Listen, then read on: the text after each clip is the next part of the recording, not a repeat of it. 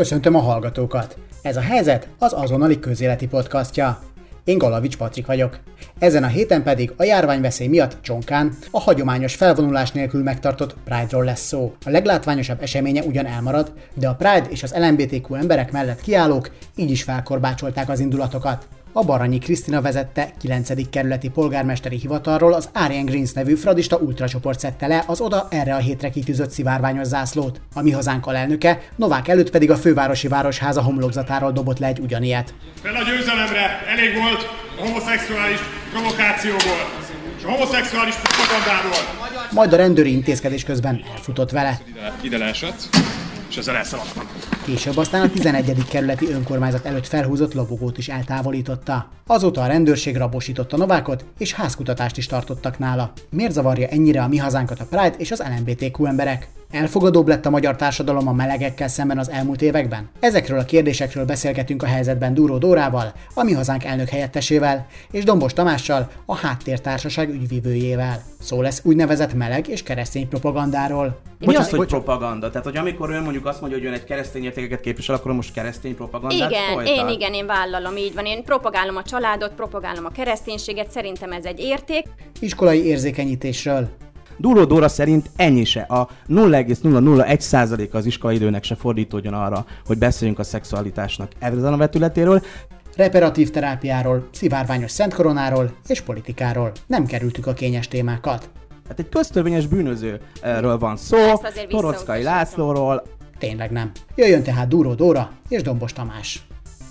Azt szokták önök mondani, a mi hazánknál, hogy önök a normalitás pártján állnak. Ami nekem erről a kijelentésről mindig eszembe jut, az az, hogy igazából ebben már az van benne, hogy aki, aki nem heteroszexuális, az, az eleve úgy, úgy rossz valamiért, és azon változtatni kellene.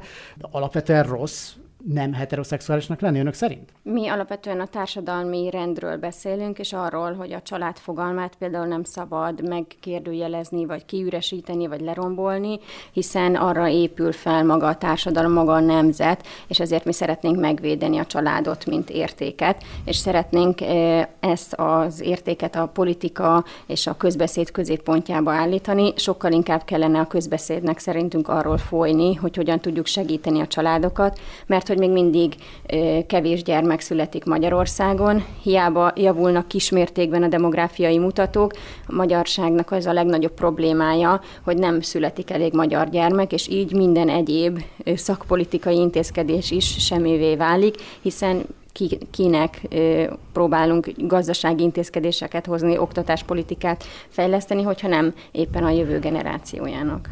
Az az LMBTQ közösségen múlik ennyire, hogy, hogy a demográfiai fordulat az nem valósul meg, amit a kormány is szeretne a családvédelmi akciótervel, meg a, meg a különböző intézkedéseivel? Részben igen, hiszen a homoszexualitásnak a terjedése vagy terjesztése az hozzájárul ehhez. Nyilván kisebb mértékben, mint mondjuk a kormánynak a még mindig elégtelen családpolitikai intézkedései. Ugyanakkor az a legfőbb probléma, hogy ilyenkor egy egész hónapon keresztül szinte Magyarországon a csapból is ez folyik, holott éppen egyébként augusztusban van a szoptatásnak a világnapja is, vagy a világ hónapja, arról sokkal kevesebbet lehet hallani, hogy ez milyen jótékony hatással van mind a gyermekre, mind az édesanyára, sokkal inkább lehetne az ilyen beszélgetéseknek a középpontjába állítani azoknak az anyáknak az elismerését, akik vállalják, hogy anyatejjel táplálják a gyermeküket. Domos Tamás hol látja a felelősséget ebben, hogy a demográfiai fordulat nem valósul meg, akár mondjuk így a háttértársaságnak a programjai, meg a Pride alapján? Ugye nem attól lesz kevesebb gyerek Magyarországon, mert az azonos nemű párokat, vagy a transznem embereket elfogadjuk, vagy nem elfogadjuk.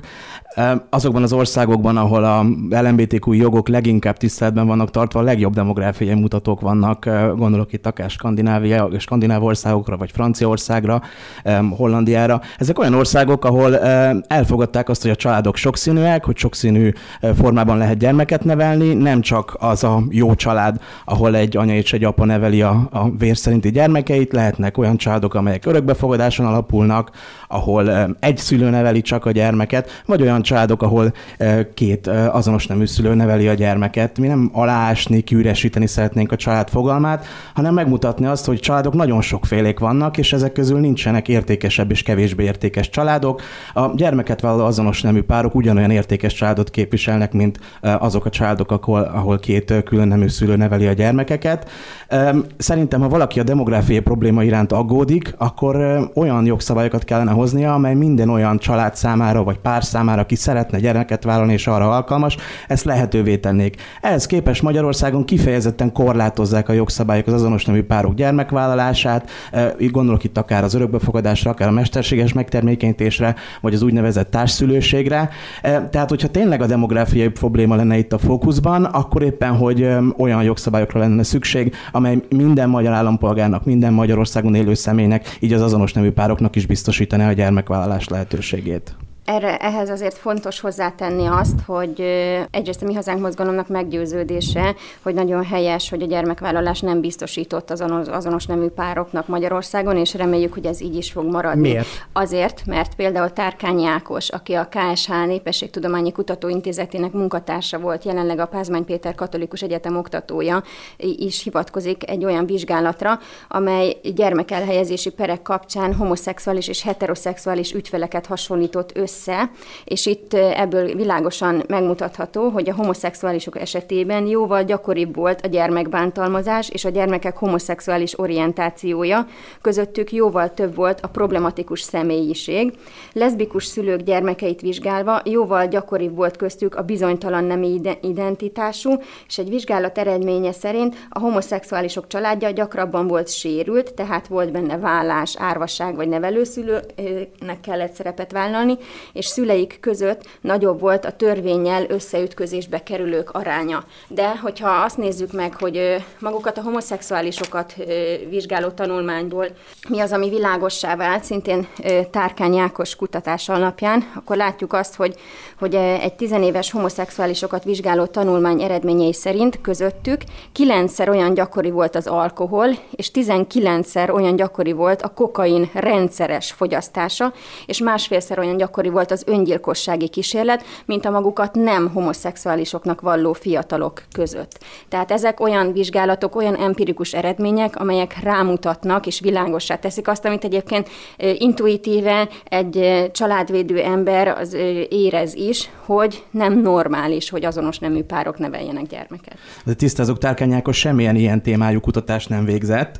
Ő ö, olyan ö, más országban megjelent, megkérdőjelezhető tudományos megalapozottságú kutatások adatokra hivatkozik. Nyilván ki lehet választani olyan um, sok esetben egyházhoz vagy más konzervatív körhöz köthető um, egyetemeken vagy folyamatokban megjelent cikkeket, amelyek az alapvető tudományos kritériumoknak nem felelnek meg. Tehát nem uh, olyan uh, kutatásokról van itt szó, amelyek a, a, amelyek a mintavételre, az elfogulatlanságra épülnek. Um, ezekkel a kutatásokkal szemben az Amerikai Pszichológiai Társaság, az Amerikai Pszichiátriai Társaság, az Amerikai Gyermekorvosok Társasága rendszeresen folytat valóban valóban tudományos megalapozottságú kutatásokat több ezer érintett fiatal bevonásával, amelyek azt találják, hogy az azonos nemű kapcsolatokban felnövekvő gyermekeket semmilyen hátrány nem éri. Nem lesznek nagyobb arányban melegek, nem lesznek nagyobb arányban a nem identitással kapcsolatos problémáik, nem lesz nehezebb nekik beilleszkedni, nem lesz rosszabb az iskolai beilleszkedésük, vagy az iskolai teljesítményük. Az való igaz, hogy a tizenéves LMBTQ fiatalok számos olyan kockázatnak vannak kitéve, lehet itt alkoholra, drogra vagy másra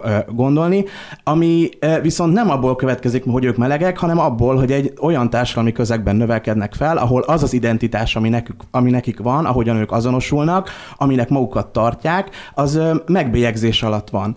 Folyamatosan azzal küzdenek, hogy bemennek reggel az iskolában, és az iskolatársai, a pedagógusok azt mondják, hogy az, akik ők, az elfogadhatatlan, nem normális, valami furcsa, deviáns, és az, amiatt, hogy ez ezzel a társadalmi közeggel találkoznak, kénytelenek olyan eszközökhöz fordulni, hogy ezzel erről elvonják valahogy a saját figyelmüket. Természetesen szerintünk is fontos, hogy beszéljünk alkohol vagy droghasználatról az LMBTQ fiatalok körében, de ehhez leginkább az járul hozzá, hogyha növekviszik a társadalmi elfogadottság, elsősorban a családban és az iskolában, és ezt követően lehet majd arról beszélni 15-20 év múlva, amikor ezek a negatív társadalmi folyamatok megváltoznak, hogy tényleg lenne itt bármilyen hátránya egyébként. Az Duró Duro közben itt nagyon csóválta a fejét, és úgy érzem, hogy nem ért egyet Dombos Tamással abban, hogy, hogy miért lesznek droghasználók az LMBTQ